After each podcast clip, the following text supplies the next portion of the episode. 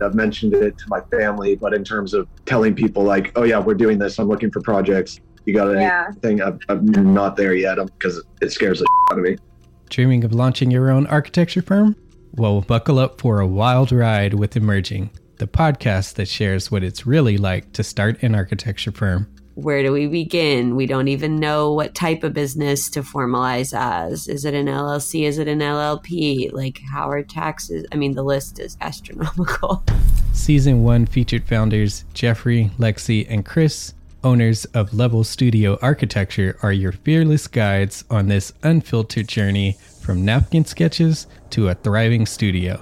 One evening, stumbled into one last dive, we sat at the bar and pondered our postgraduate futures. Amidst the conversation, a napkin became the canvas for our aspirations, sketching plans and milestones, sealing our heartfelt commitment and shared dreams. In drawing down dreams on a napkin collectively, that then you know in your head you've rooted like oh i'm connected to these people like long term The process of starting an architecture practice brims with excitement and challenges, demanding meticulous planning, flawless execution, and unyielding resilience.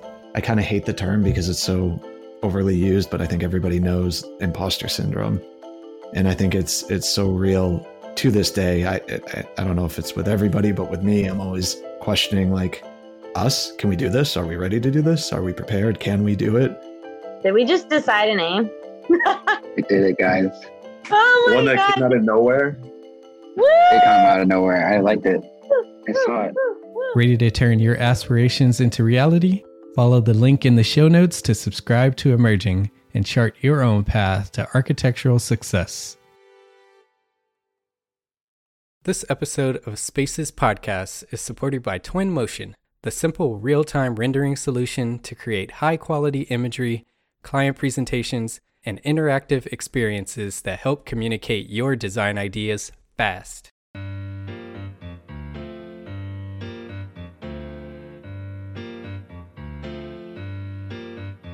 This is Spaces Podcast, where we aim to elevate the appreciation and understanding of the spaces we occupy every day.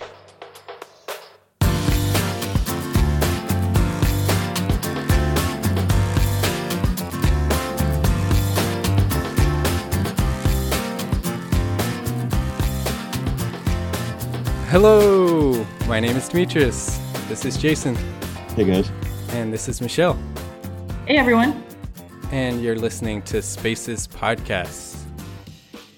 Thank you for coming back, everybody. It's our first episode back, uh, first big show, and we have a great guest uh, who I'll introduce in a second. But to kick this off, Michelle, when was the last time you've been to a movie theater? Gosh, it's been at least a year and a half. It was definitely pre COVID. And to be perfectly honest, I don't even remember what film I saw or what theater I was in for that matter. Yeah. Jason, what about you? it was uh gosh a couple weeks back my son wanted me to take him to see whatever the new fast and the furious is um, Okay. and it had it was the first time i was in the movie theater for probably years um, so we walked in it was a complete shock there's all these recliner chairs with heated seats and tables and all this kind of stuff it was pretty amazing i was i was blown away Coming into this, I was trying to think when was the last time I had been in a theater, and I literally cannot remember. Yeah. Obviously, pre COVID, uh, couldn't think of the movie to save my life. But yeah, the, the evolution in theaters has been fascinating to see. You know, they have bars now and, um, and the reclining seats with the seat warmers, and some Yeah. even have like service where they bring you drinks and food during the movie.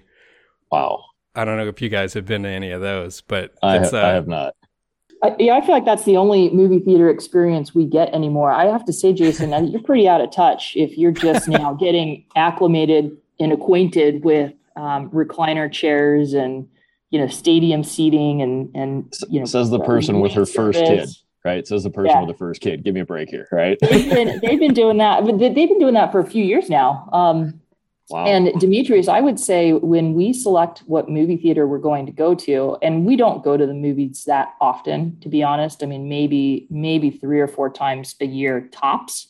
But when we Yeah. go, if we have the choice to go to, you know, the smaller format um, theater that has all of the amenities, if you will, um, we Mhm. will choose that over like just a traditional uh, movie theater that we're all used to from the last 10 to 20 years.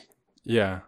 If I do go, it, and it's rare, it would only be for those huge blockbusters like the Marvels of the world. Um, and we would go to the those big theaters that have all of the amenities and really make a thing out of it. So, Yeah. but I love Well- movies. I got I got to throw this in. The only movie that I refuse to not see in the theater will be the new Top Gun. I'll have to see it in a theater. Yeah. I think we should do like a psychological study on why is it that that the three of us really don't go to the theater that often. I, I'm now starting to wonder like who goes? Like who is the audience? Because it's clearly not the three of us. And I, like Jason, am very selective about what movies I will see in the theater. There are some movies that I'm just like, there's no reason to go see that in a theater. You know, there's there's some movies that you're like, yeah, absolutely, for the right quality and effect and sound and all that, you want to see it on the big screen. But there's a lot that I'm like, nah, I'll just wait till it comes out on on uh you know whatever format and watch it from my living room. yeah, like all my wife's rom coms. We can see those at home just fine. Exactly. All right. So we have a guest with us that can probably answer some of those questions. Uh, he has a very deep experience and background in movie theater design. His design focus is the creation of theater architecture beyond simple function, architecture that elicits emotion, whether it's excitement, awe, contemplation, or comfort.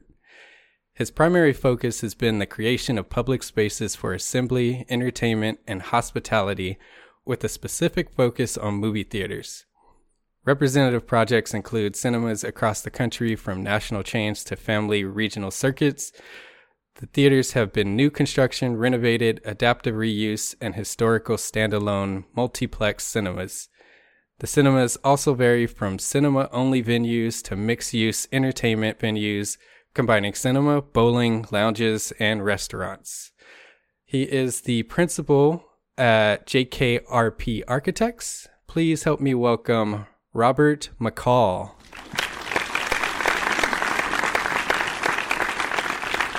Robert, thank you for joining us.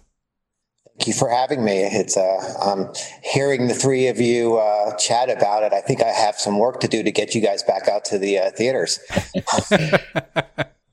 yeah, so we, we have a, a lot of questions for you uh, to talk about movie theaters and get an understanding of how you go about designing them, uh, what challenges you're finding in designing them, how COVID has played a role in it, and, and sort of the evolution.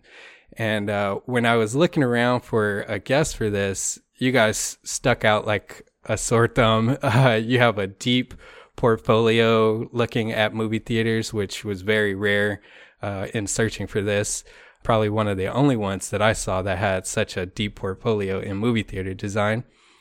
To kind of kick this off, we're assuming this podcast is a historical catalog of the built environment when we have to restart civilization.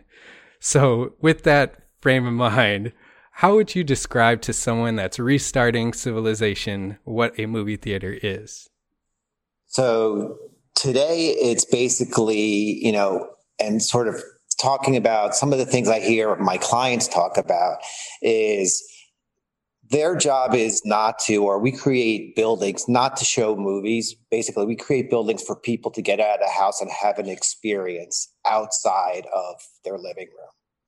You know, with all the different choices that people have, you don't need to go to a building 10 miles away, probably spend more money than you would if you do it on demand to actually see a movie you want.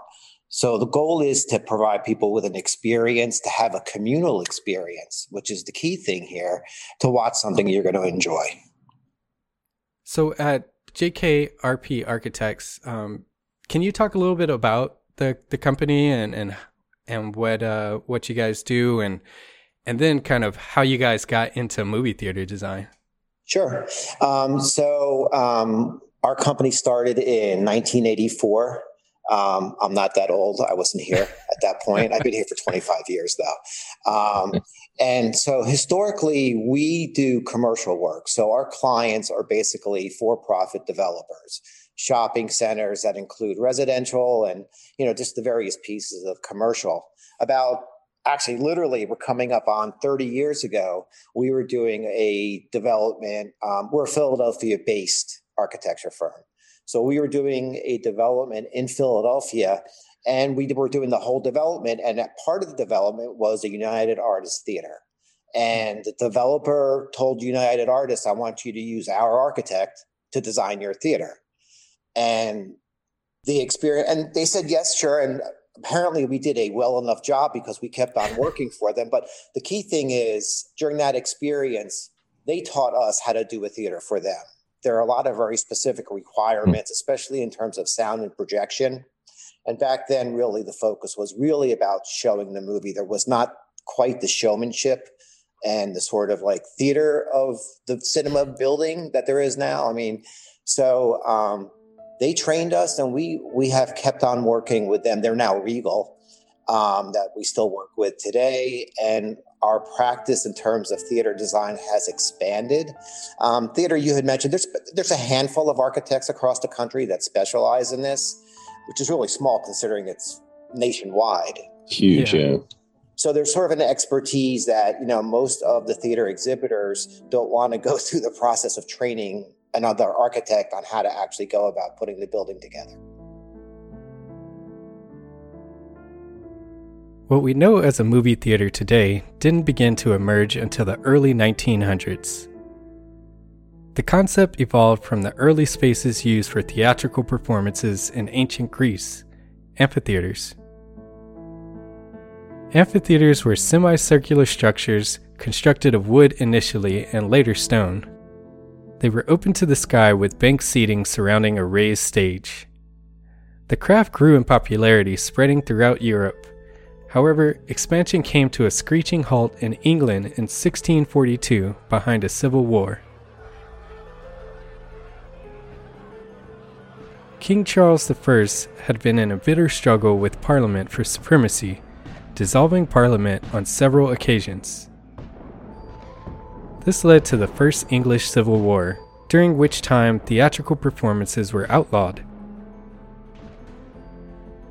By 1646, Charles surrendered, was convicted of treason, sentenced, and executed in 1649. The monarchy was abolished, and the new English Commonwealth assumed control for what turned out to be a short lived rule. Just 10 years later, the monarchy was restored, and Charles II, son of King Charles I, was crowned. As reward for loyalty to the crown, Charles II issued licenses to two theater companies, and interest towards theaters resumed in England. During the war, theaters continued to grow and evolve in France, and by the 1660s, classicism had imposed itself on French theaters, both in artistry and spatial design. Previously, theater companies were traveling groups that performed outdoors or in temporary structures even homes. By the 1660s, permanent theaters began to emerge. They were now covered spaces with stages designed for changeable scenery, equipment, and prep areas. The classical influence contributed to a more ornate design. The ornate French theaters inspired the design of permanent theaters in England. However, this growth was hindered yet again when the Parliament in the Kingdom of Great Britain enacted the Licensing Act of 1737. Free speech in theater was seen as a threat to the government, and with its growing popularity, it was thought that it could facilitate the spread of revolutionary ideas. So, the Licensing Act was a way to mitigate what was being said about the British government, censoring all plays from 1737 to 1968. At the same time, royals did enjoy the theater, so they granted a series of royal licenses to companies that were favorable to the crown. These became known as theatres royal, which were limited in theme and to a neoclassical architectural style. By the end of the century, the facades of many city theaters were built in the more imposing classical style. Some even had porticos, which was primarily for show, but it did also provide coverage from poor weather as wealthy and prominent patrons descended from their carriages into the theater. There was a brief decline in popularity for theaters in the early 1800s, primarily due to poor performances and rowdy crowds, but the Theaters Act removed licensing restrictions in 1843 and inspired a surge of speculators seeking profit. Theaters became bigger, with grander front of house space and more luxurious social areas. Rectangular viewing galleries were replaced by horseshoe shaped balconies that wrapped the stage for improved sightlines, which was intended to elevate the experience and attract the middle class. The new balcony also segregated classes, financially by the cost of tickets and physically through its separation, including circulation routes. The wealthy entered through well lit entrances, grand staircases, and rich carpets. The cheaper seats entered through smaller side or rear entrances with simple staircases and public areas. In the US, the inception of moving film emerged in 1879 when Eadweard Muybridge, an English photographer, pioneered work in photographic studies of motion and projection.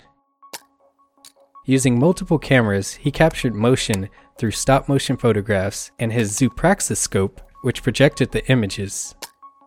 A further advanced device, the Phantoscope, by American engineer Charles Francis Jenkins, surfaced in June of 1894 in Richmond, Indiana, when Jenkins projected a film for his family, friends, and reporters.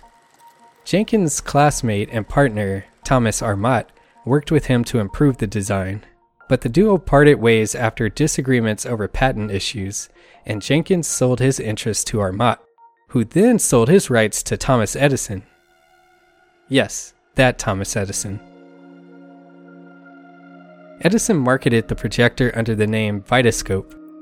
It was used at a public screening in New York City beginning April 23, 1896. Then on July 26, 1896, the first permanent home for movies in the United States was opened in New Orleans, Louisiana. The theater was called Vitascope Hall. The cost for admission? 10 cents. Surprisingly to us now, 10 cents was costly for some, and Harry Davis, a master showman and one of the country's most successful theater managers, envisioned that this entertainment should be affordable for everyone. In 1905, Davis and his partner, John P. Harris, opened a 5 cent movie theater in a converted Pittsburgh storeroom, naming it the Nickelodeon and setting the style for early movie theaters. The first film was a 10 minute thriller called The Great Train Robbery. It consisted of a train holdup, gunfights, and a chase scene on horseback. At the end, there was a bonus scene where the bandit pointed his revolver and shot directly into the camera, which meant directly at the audience. This blew the audience's minds. In the 1920s and 30s, several movie studios acquired and developed theater chains the so called Big Five chains were owned by Paramount, Warner, Loews, which owned Metro Goldwyn Mayer, Fox, and RKO. They were ultimately broken up in 1948 after an antitrust lawsuit, but during this period, as movie revenues exploded, independent promoters and movie studios raced to build super cinemas. Many were designed in a radical new artistic style known as Art Deco, it combined modern styles that were influenced by the bold geometric forms and bright colors of Cubism with fine craftsmanship and rich materials.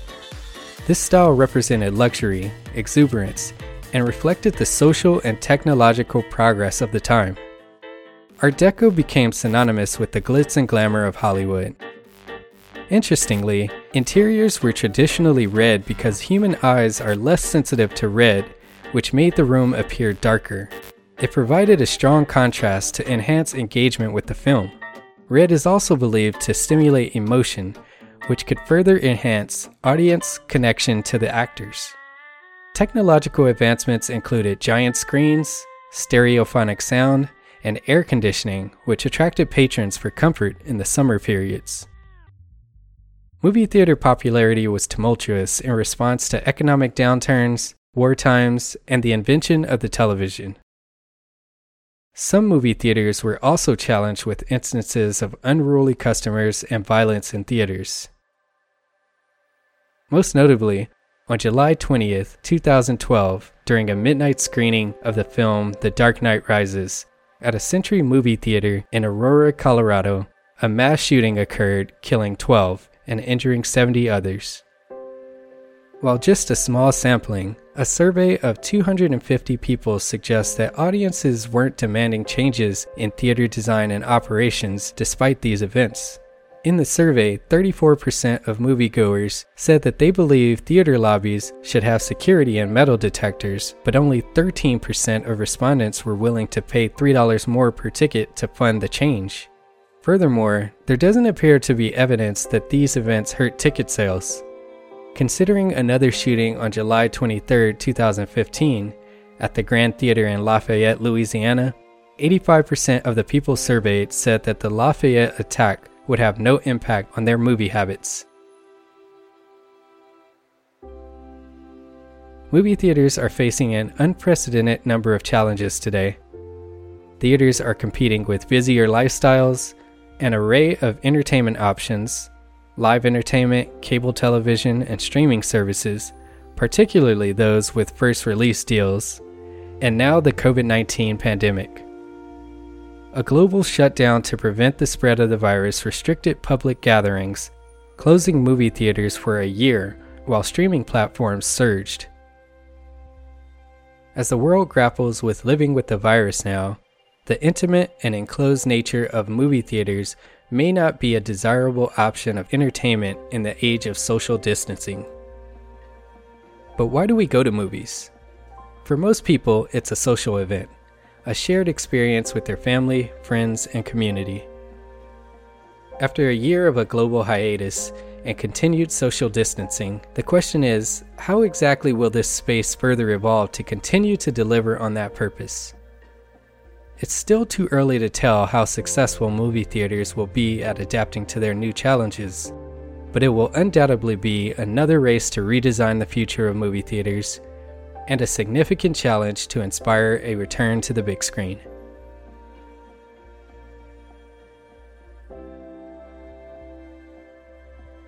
How would you say you've seen movie theater design evolve over that time and maybe things that you have learned uh, in working with uh, United Artists? it's evolved it's evolved a lot basically and it's actually evolved in a good way for designers because the first movie theaters that we would do we would hear time after time it's not about the building. People are going there to see the movie. We don't care what the lobby looks like. We don't care about the amenities. People go because they want to see the movie. And the reason why is back then is if you wanted to see the movie you had to go to the theater. You know when we first started which is making me feel old there was VHS tapes. There wasn't DVD yet. And so basically, if you didn't see the movie in the movie theater, you were going to wait nine months to a year to go to Blockbuster and watch it on a not a flat screen TV on a you know a different format, horrible tube TV. So back then, it was the only game in town, and theaters knew that. So the focus was we want to have good presentation in the theater itself, but even like the theater presentation wasn't what it could be because they didn't have to make it as spectacular. But then, of course, as time goes on, DVD and of course, you know, pay per view and now streaming, they cannot rest on their laurels anymore. So everything that sort of went along, you know, we started by saying, well, let's do stadium seating because it's going to give that experience that there's not a bad seat in the house. And let's make sure that all those screens are getting larger and larger because now we're competing with people watching it at home on TVs that are not junk, you know, and then as all the options for folks to watch it at home, every few years, it's like, well, let's try this. So, you know, the latest one um, Jason mentioned, which I can't believe you haven't been to a recliner theater. I know it sounds like you have young children. um, are recliners, and recliners is has been huge. And the thing about recliners is, prior to recliners, we've spent our entire existence for movie theater operators, cramming as many seats as we can into a building. And now, for the last five, six years, all we're doing are taking seats out, putting less seats in, which is very difficult for us to swallow sometimes. But it's, so it's not about the sheer volume of numbers; it's about the experience because we're competing with your experience sitting on your couch. Well, that's what's funny because that's one of the first things I thought about when I walked in was the fact that like the volume capacity was so much smaller, right? And so you start looking at it, it's like how do you generate enough revenue to do these types of things based off of so many showings a day or whatever? And obviously, the past year and a half is a little different, but that was one of the very first things I thought about when I walked in it's very counterintuitive and when we first started doing it it was like i can't believe this actually works because you know the first wave of it was to take existing theaters and they'll say the large auditorium of an existing theater had 300 seats we would renovate it and you're going to lose 60% of your seats and wow. you go wow. through it and you take a building with 3500 seats and you bring it down to 1500 seats yet the numbers prove time and time again that the attendance would increase because more people were going. All the shows were sold out on the weekends, and it started bleeding over to the weekday shows. So interesting. Well, well, the other big, I mean, yeah, because economically, you could look at what happened to the ticket sale prices. It went from being, you know, twelve dollars to now thirty dollars. So it's and and the other thing too is just the reservation system. So most of these types of theaters, you're no longer just looking at the movie time and then showing up, you know, 15 or 20 minutes and standing in line and buying your ticket. Now you're going online and reserving your seat within the theater. Sure. And it now it now shifts to like an event as though you were going to a show, literally a show, right? Where you're saying, okay, showtime starts at XYZ. I have a reserved ticket in a reserved seat. And in addition to the ticket sales, you have now this food and beverage service that didn't exist before, namely alcohol. Uh, so the alcohol sales within the movie theater. So yeah, I mean, it's like you lost half the seats to your point, but at the same time, you captured all of this other revenue that that theaters weren't capturing before. Absolutely, and even says the, the, person that actually has no experiences in, in this at all. I'm just, uh, I'm just, it's just an observation. and absolutely, and one of the things you know, from the time we did our very first movie theater, in addition to being told it's not about the building, it's about it's about the the movie, but it, people have always said, and it's always been sort of like the main thing is we were basically not a movie theater selling popcorn. We're selling popcorn and we're going to let you watch a movie while we're selling you our popcorn. So now that is even increased because, you know, in terms of the movie, the movie theater exhibitors share the revenue with the studios. They don't share the popcorn concession, now bar, liquor, food sales. So, you know, they really focus on getting you there and you're there to see the movie, but all those other experiences, they keep on adding more wrinkles to it. Yeah. Can you talk a little bit about your process through design? Things that you you think about and and your approach to designing a movie theater? Sure. Absolutely. So it always starts out with the client because of all our clients, while they all do the same basic function of we build a building that shows a movie and there's other sort of pieces of it they all go about it in a different way in terms of operations. So while our goal is to always have this fantastic experience, it really starts like many other things. It's like the nuts and bolts, the spatial issues. You know, one of the keys to laying out a movie theater is moving from people from point A to point B. And they don't realize it, but we're controlling where they go, we're controlling what they see. For example, you know, when we bring you in the front door, the first thing we want you to see is the concession stand right in front of your face so that you don't get to that theater before you see popcorn.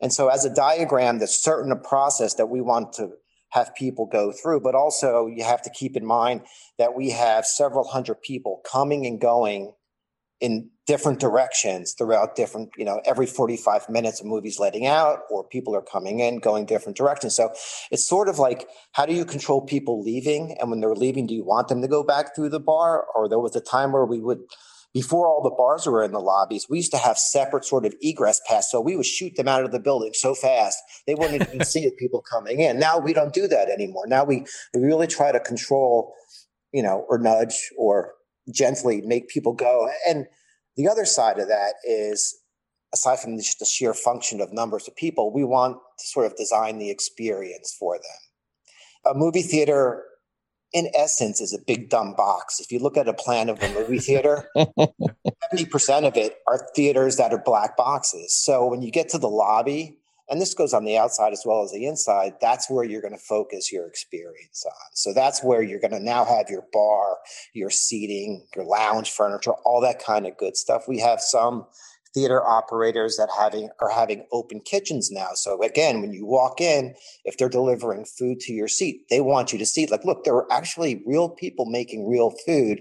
It's not coming out of the microwave oven out of the back room like it did 20 years ago. So that's kind of like the nuts and bolts of it. But then depending on the situation, is this an urban theater in New York City?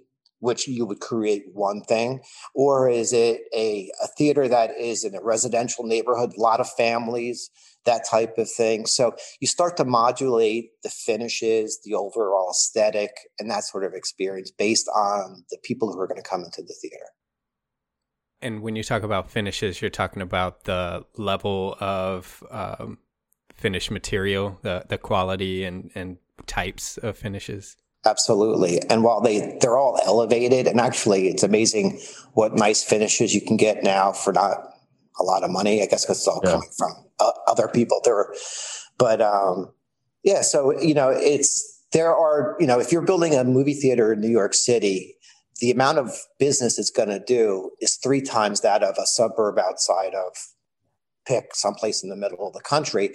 And all that's factored into how much the theater exhibitor is planning on putting into the theater. You know, and there also there are different expectations. And then again, if you're doing a theater in New York City, there are five other theaters within 10 blocks that you have to one up, which, you know, it's the nature of the business, right? You right. want people to say, wow, did you see the new movie theater over there? It has this, this, and this. And it's like way better than the one I've been going to. Where if you're in the middle of a cornfield in pick a cornfield somewhere, and the nearest movie theater is 80 miles away. I'm not saying you're going to do something not nice, but you're also not going to break the bank trying to make, you know, a Taj Mahal in the middle of nowhere. That makes sense. We're going to take a quick break to share a little bit more about our sponsors. As you know, here on Spaces Podcast, we explore how external forces shape the built environment which is why we love what the architecture firm SHAU has done with the microlibrary Fibonacci in Kolam Park, Indonesia. The microlibrary is designed to coexist with nature all around it. You'd almost miss it if you weren't looking for it. But initially, SHAU struggled to get the project approved. So the company turned to real-time archviz tool Twinmotion to present the design to clients, placing the structure within the context of a lush green park. This directly led to the design being signed off, and Florian was one happy customer.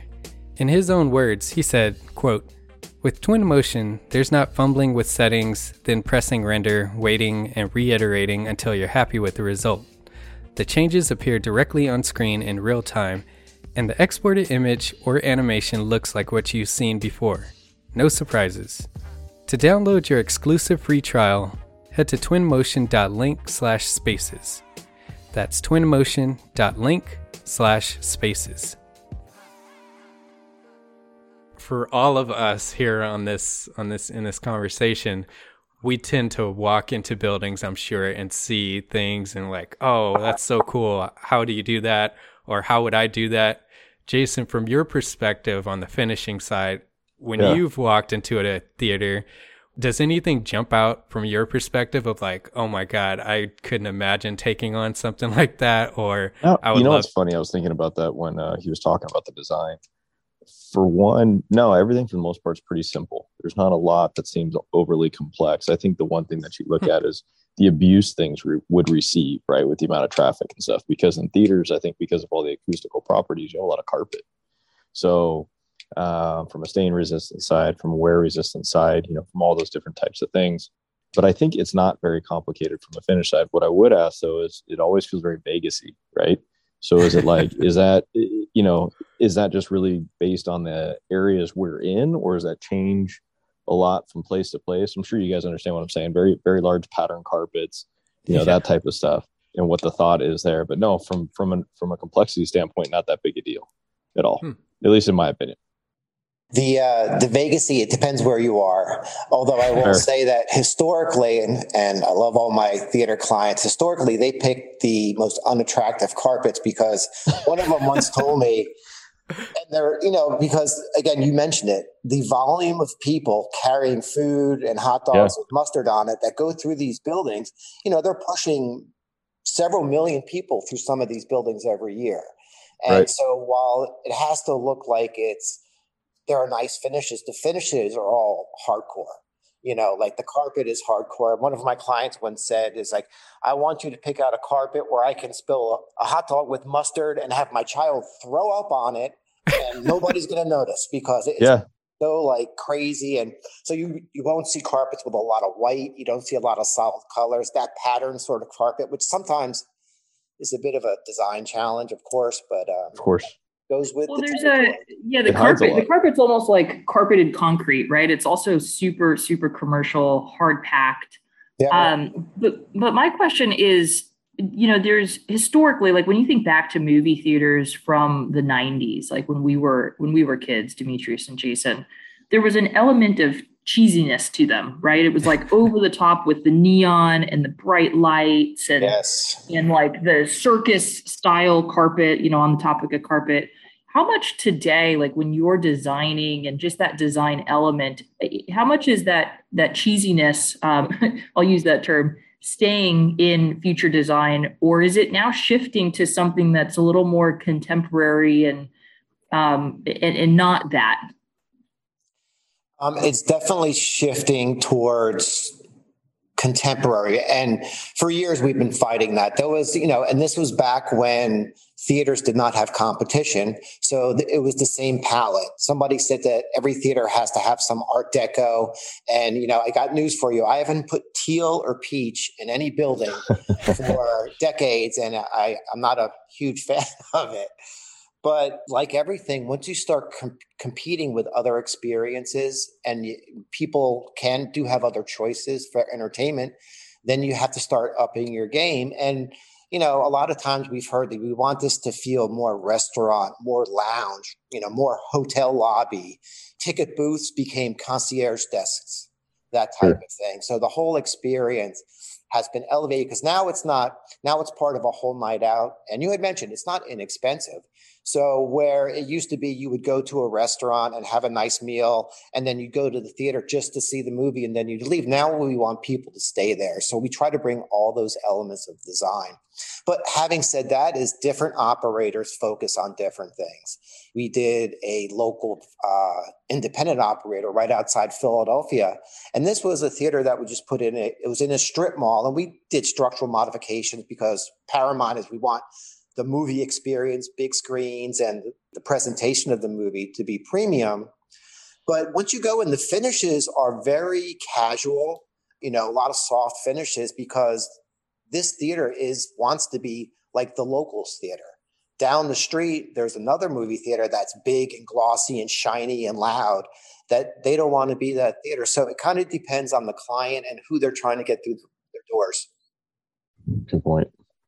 Touching back, you talked a little bit about this in, in some of your discussion about the design process, but what would you say is sort of the most complex part of designing a movie theater? Um, I think, and maybe I gloss over it, and it's the most important, is the theater box, right? Okay. And because it's complex if you do it for the first time, if you do it for the 10,000th time, it's kind of automatic. But really, the overall layout of the theater, in terms of you typically get the number of screens from the client. But then, in terms of the size of the screens, varies, and there's a very specific reason why theaters have, you know, two large houses, and then they go smaller and smaller and smaller. It's because just how movies work. You know, when a movie comes out the opening weekend, you're putting it on the two large auditoriums, and then two weeks out, you move it down to the, the smaller ones and the smaller ones because theaters when they sign deals with the studios, they're required to play a movie for a certain amount of weeks.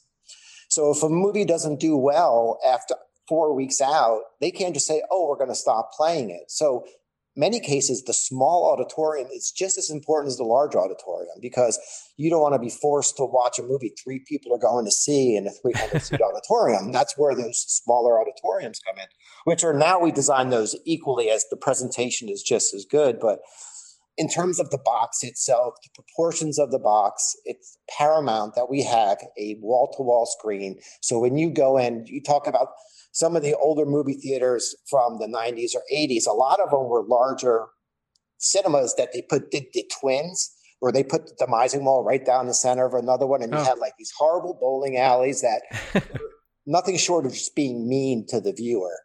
Yeah. but now, like that is definitely of the past. Like the first thing is presentation is king. Like once you're in that that box, that theater, the screens are wall to wall. The sound is premium the stadium seating. There's not a bad viewing angle in it. You're in a recliner where you have foot room. Like that's the first thing.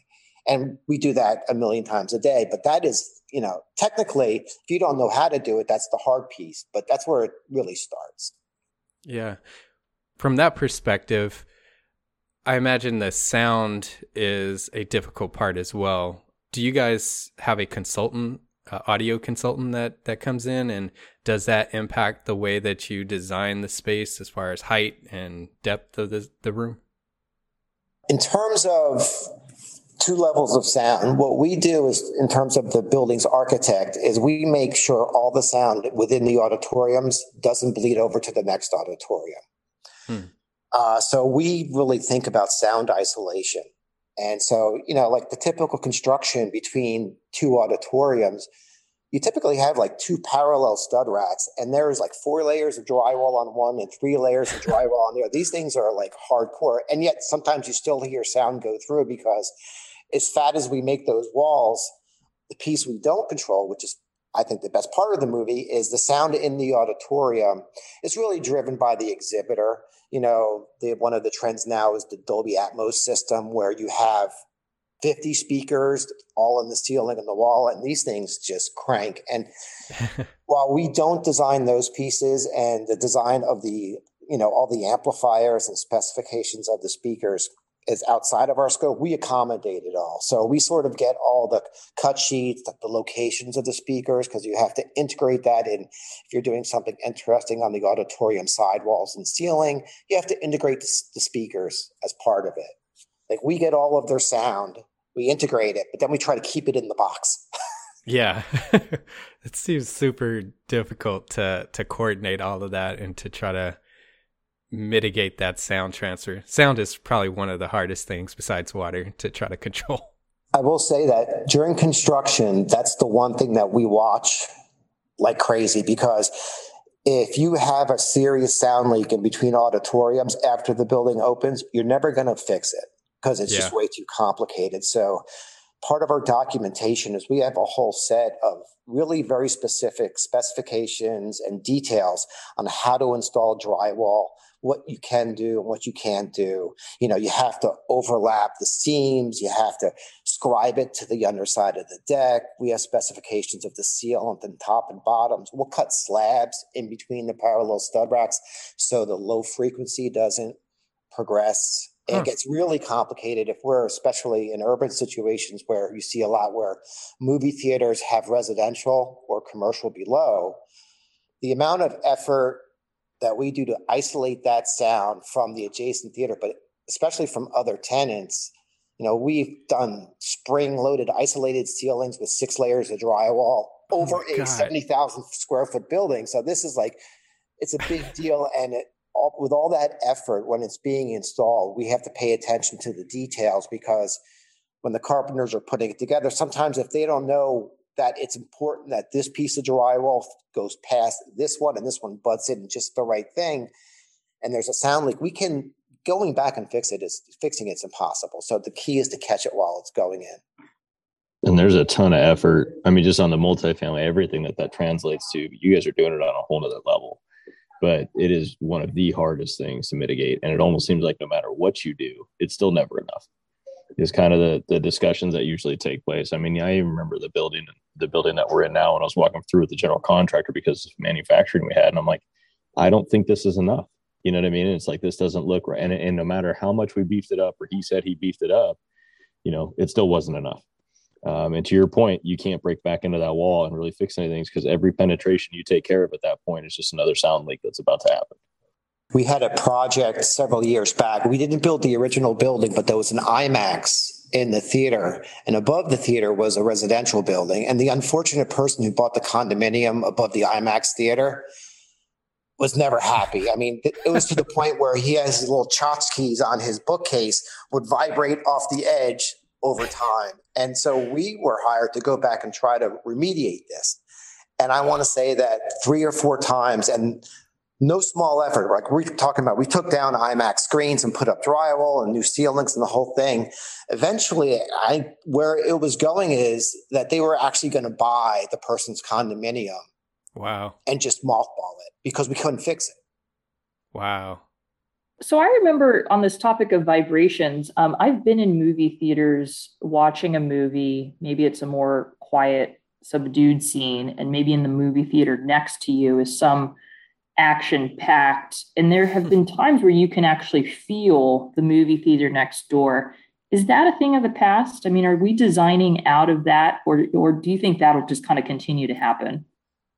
Truthfully, it will continue to happen because um, every time we make a wall fatter and thicker and slabs deeper, everybody wants louder sound in the auditorium, and it's all about bass. And there's also you know, there's this kind of this law of diminishing returns, right? Because every time we we add three layers of drywall to a wall, at some point there's kind of a delicate balance where, yeah, you will sort of feel a vibration from the adjacent theater, or there is a little bit of a sound bleed, but it's to the point where how much do we want to spend on separating these theaters versus how many people who are really going to be upset that they're going to ask for their money back, or it's really going to spoil the experience in the adjacent theater.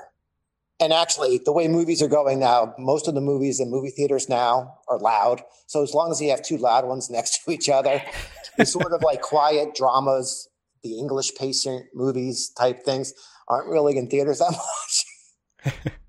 Michelle, and then you have uh, directors like Christopher Nolan who cranks his audio for whatever reason yes. to the point you can't hear anyone. Right. And you know what? That's that that's a good thing because if you want that experience, you're probably not going to get that exact experience at home. You can turn your volume up at home. You're not getting a Dolby Atmos system where every speaker is independently operated for this like really immersive sound. Yeah. When a client comes to you, do they have a specific request of how many screens they want to have and the size of the building? Or is there also a discussion of, you know, how much land is available in whatever site that is or center, shopping center? Is that part of it as well of trying to find a balance of how you size this space or is it very specific from the beginning? Um, it's a little bit of a both, but depending, like we have a lot of clients that we actually help out in this process. So they'll get a site from a, a landlord or a landowner and they see the size of the site, but they don't really know in terms of what size theater we can get here. And then there's a parking component as well. But generally, what we do need to get from them is to make this site profitable. How many auditoriums are you expecting to get on this site? It's really never less than eight generally no more than 16. So, sort of based on that, we'll help them with a very rough plan just to get the footprint of the building, saying, okay, here's this building. You're going to get 12 screens. It's going to be 50,000 square feet. And this is kind of what we think you're going to get. And what it does is it gives them the information to take the next step with the landowner saying, okay, because all like the size of the building and just the general seat count and where they are, they're going to have an idea of how many people they're going to be able to get through there and figure out how much can they pay in rent and how it's going to work in terms of the overall success of the theater. So the very beginning pieces of that will help them out with a lot of times. Sometimes we're given the site and we're like, okay, we need 12 screens on here, just make it happen too. Yeah. Does parking play a component in restricting you on size as well or vice versa?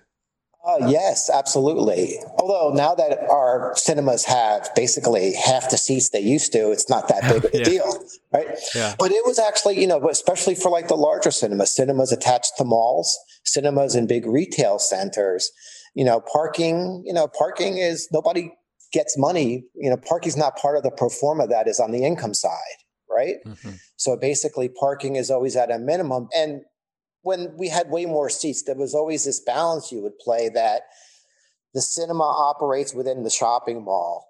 So you say, well, the cinema's peak times are really when most of the stores' peak times are during the Mm. day. The cinema's peak times are in the evening, that type of thing. And usually it winds up being, I've gone to plenty of zoning meetings where they would ask for the worst case scenario, and it was basically on Black Friday or you know before the holidays, where everybody is shopping and then they're going to the movies afterwards.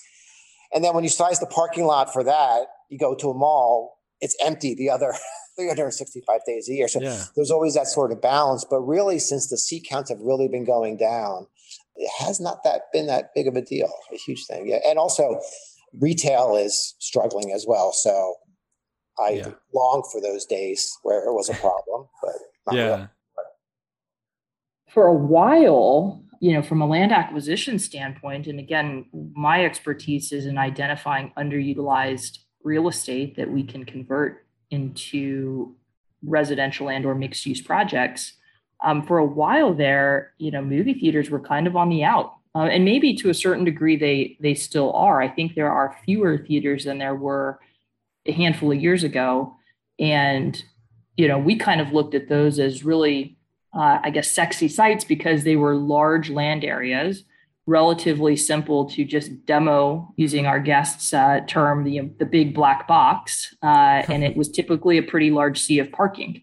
Um, similarly to movie theaters, you know, take take something like a bowling alley. Bowling alleys are, are pretty similar, you know, one giant box and a lot of parking and those you know and typically on larger pieces of land uh, you're, you're generally going to be on a four five six acre land at, as a bare minimum. So from a redevelopment standpoint those were and continue to be good sites. Um, and i think you see that that in other uh, locations as well which maybe you know so i guess a, a good question is how much ground up movie theater development is actually happening today versus just maybe refurbishing or repurposing from kind of the old movie theater format to now you know what we're talking about with the stadium seating maybe less seating putting a bar in that sort of thing And we talked about in your bio uh, the mixed use entertainment, so I imagine that's part of it as well.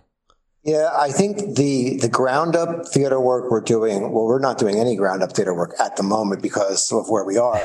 but the, the ground up theater work that we've been doing for the last number of years, to be quite honest, is they're usually attached to um, large mixed use developments where there's a big residential component, but especially, you know, like the, used to call the lifestyle center, but but you know there is the uh, the commercial component, and usually the theater winds up anchoring the commercial component. The commercial component really is the theater and a bunch of restaurants. Not a lot of retail anymore, you know, because it does not really happen. But it's basically something. It's sort of a function to sell the residential because people want that urban experience. They want to walk to the restaurant, and they, you know, they're generally recreating the the downtown experience where you have the main street going right down the center of the restaurant and retail with the, the- with the theater at the end. That, in terms of a ground up, because that's a really vital part to make that happen.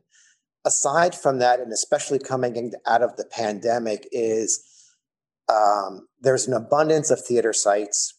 Um, it's always easier or less expensive if you find a good site at a good location and it's a building, even if it's an outdated building, modify an existing building to have all the new amenities of a of a modern one is always going to be easier. And now coming out of the pandemic, where so many of the weaker sort of exhibitors have disappeared, you know, it's like only the strong have survived. So what we're seeing now is we're fairly busy, but we're not really doing a heck of a lot because well, we're everybody's kind of doing musical chairs. A lot of people walked away from leases. Other people are moving into the lease, leases and renegotiating the rates. So our clients are moving from one building to the other and they're not really doing anything dramatic because the buildings they're moving into were actually pretty good but we're doing like little tweaks like if a certain exhibitor specialty is this kind of bar or this kind of experience we'll make sure the new building feels like theirs but just because there's an abundance of theaters and you know it sort of is an extension of even pre-pandemic you know while there was a time where the theater was the only game in town to see a movie it's now a theater has to have a certain level before it is going to stick around. Like so, like the weaker ones that were just showing movies and weren't great places to visit have not been doing well and won't won't exist for much longer. Uh, you hinted at a little bit with the the COVID and pandemic. Has has that influenced design at all? Maybe material uh, selection, um, spacing, or anything like that? Uh, you know, for the recliners, the recliners made it much easier just because in many cases the original like six foot separation was already built into how we space recliners. Just that, mm. you know, they modulated their um, reservation software that if you and your guest booked two seats, it automatically blocked out the seats on both sides of you, creating that mm. distance, which depending on where you are, if that's even existing now. But oh, and then the other thing is, and this is something that we're carrying forward into our newer designs, but we also renovated some existing ones, was the HVAC system hmm. because buildings are assembly buildings and just how we have always designed them there's a big fresh air component to the design of any movie theater. I mean, I don't want to get technical, but you know, the the the rooftop units have CO2 sensors in them. So they know how many people by breathing out, how many people are in the auditorium, and that modulates the fresh air. So if you have a big 300 seat auditorium with only two people in it, it's going to close the dampers and there'll be less fresh air. When you put 300 people in it, it knows there's 300 people in it. And so there's more fresh air. But in addition to that, we're increasing the fresh air, the air changes. And in some of them, there is the uh, bipolar ionization technique, which is something that you can retrofit existing duct work It makes the particles heavy and easy to be picked up by HEPA filters. So that's just another thing. So while God forbid, I don't ever want to say we're going to go through this again, but in terms of mechanical systems going forward, that's the one thing that from COVID we are sort of carrying forward for future designs. And it's some cases it's just good practice. Yeah, definitely. I agree on that one. Are there any other trends or techniques that we haven't talked about that are kind of emerging or that you guys are looking at really incorporating? Um, it's really, and it's kind of all over the place. For example, we talked about amenities outside the auditoriums, you know, the bars, well, at bowling alleys, there's a larger games and so forth. Inside the auditoriums, aside from just having fantastic presentation, there are some theaters who are actually extending, and it depends on the movie, but there's content where you can actually extend the movie from the screen up sidewalls of the theater. So you now have projectors projecting onto the sidewalls. And how that works is if you're wow. watching Mission Impossible, the content of the movie will be on the screen in front of you. But along with, from the studio, along with that content is sort of um, peripheral content. So it will be sort of quasi blurred or extension of the scene. So you really feel immersed in it. That's something that it's been around for a little bit, but we're actually just finishing a theater that has it. And the, the interesting thing about that is, I'm not sure if you if you've seen any of the things where people are projecting onto buildings where they'll mm-hmm. and so you can map digital projection. So when you have this projector on the sidewall projecting to the opposite wall, it knows to cut out around the chair rail around the exit sign, wow. that type of thing. So it really has a feeling like the entire wall above the chair rail is an extension of the screen. And while if you look at it, you're not going to watch the side wall, but if you're watching the, the main head wall, it, it's definitely an immersive experience. And then the next thing to that is something that it's been around for a while, but every major chain in most of the urban areas have the 4DX where you go in and you sit in, it sprays stuff on you and shakes the seat and blows air on you and all that kind of good stuff, which we're doing a lot. Wow. That's uh that's all set up for your Top Gun trip, Jason. That immersive experience. I can't wait, man. I can't wait. all right. When uh do you guys have any other ones? Yeah, well, so I wanted to ask a question, and it's a it's a bit of a grim question, but um, obviously there have been over the last few years some tragedies that have occurred in movie theaters um, with shooters and things of that nature. Has is that um, discussed when when a client comes and they're saying, "Okay, we're we're designing something from ground up"? I mean, are there new exit strategies or things that are being put into place to address um, this issue? Uh, yes, and it, it, definitely does come up.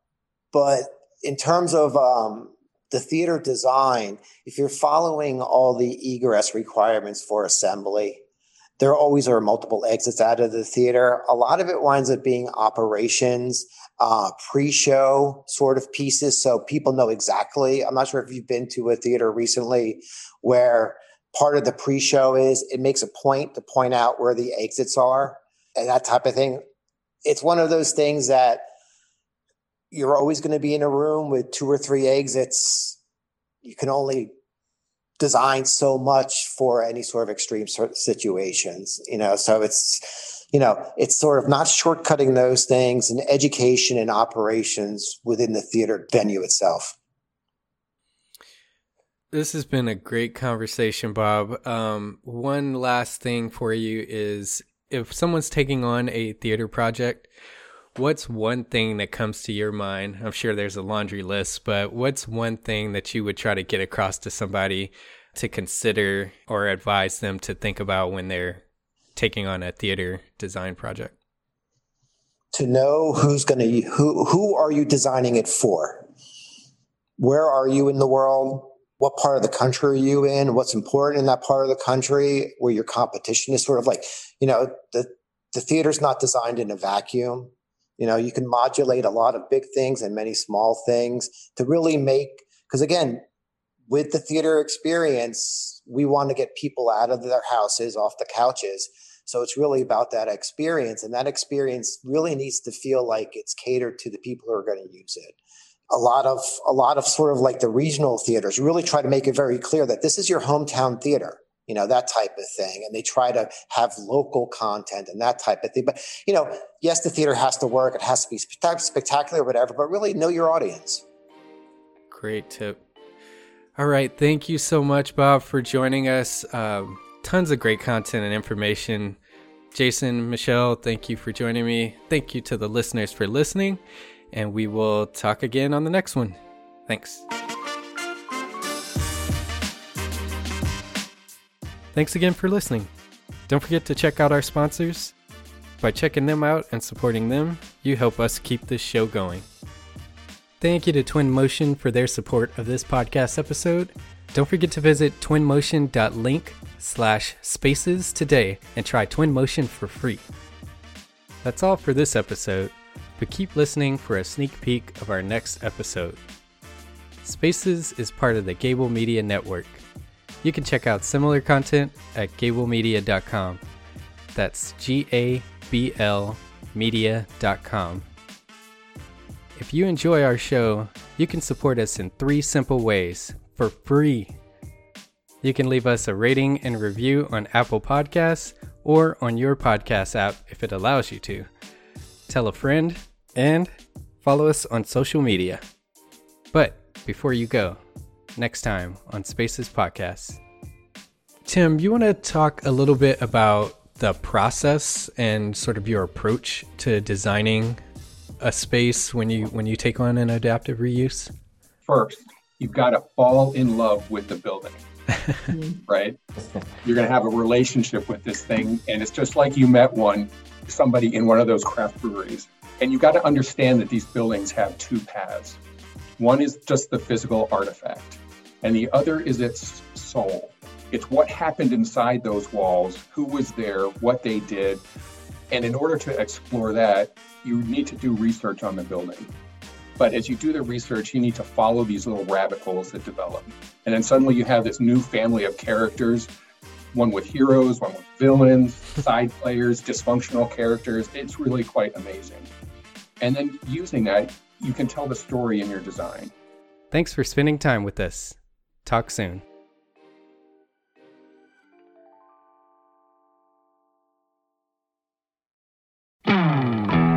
Hey, architecture firm owners and emerging leaders. Get ready for unparalleled insight into the development of a world class architecture firm and a worldwide organization driving the digital transformation of the design and construction industry. With Build Smart, the podcast that's changing how our profession operates. We share the incredible stories behind innovation in the building industry with my friend and co host, Patrick MacLeamy, FAIA, former CEO of the international architecture firm HOK. You know, Yamasaki's office or firm lasted during his lifetime. And when he passed away, I think that was the end of the Yamasaki office. Helmut did not want that. He wanted a firm that would live out and grow beyond the founders. In season one, discover the untold stories behind HOK's meteoric rise from 150 employees in St. Louis to a powerhouse with over 1,900 staff members and 27 offices worldwide. You know, they weren't as polite as the Kojima people. That was just boom. And anytime you have a creditor, whether it's Kojima or the bank, that wants their money, unless you can raise money someplace else, you are out of business. Bankrupt. Bankrupt. And hold on tight for season two, where Patrick takes us on a new adventure as chairman of Building Smart International, shaping the future of digital transformation in the design, construction, and operation of built assets. Ian Howell, Ken Harold, and I, Ken was my technical representative from HOK. The three of us took a tour of Europe of five cities in five days. Very busy time. Simply follow the link in the show notes to subscribe to Build Smart now and uncover lessons that will transform you and your architecture firm.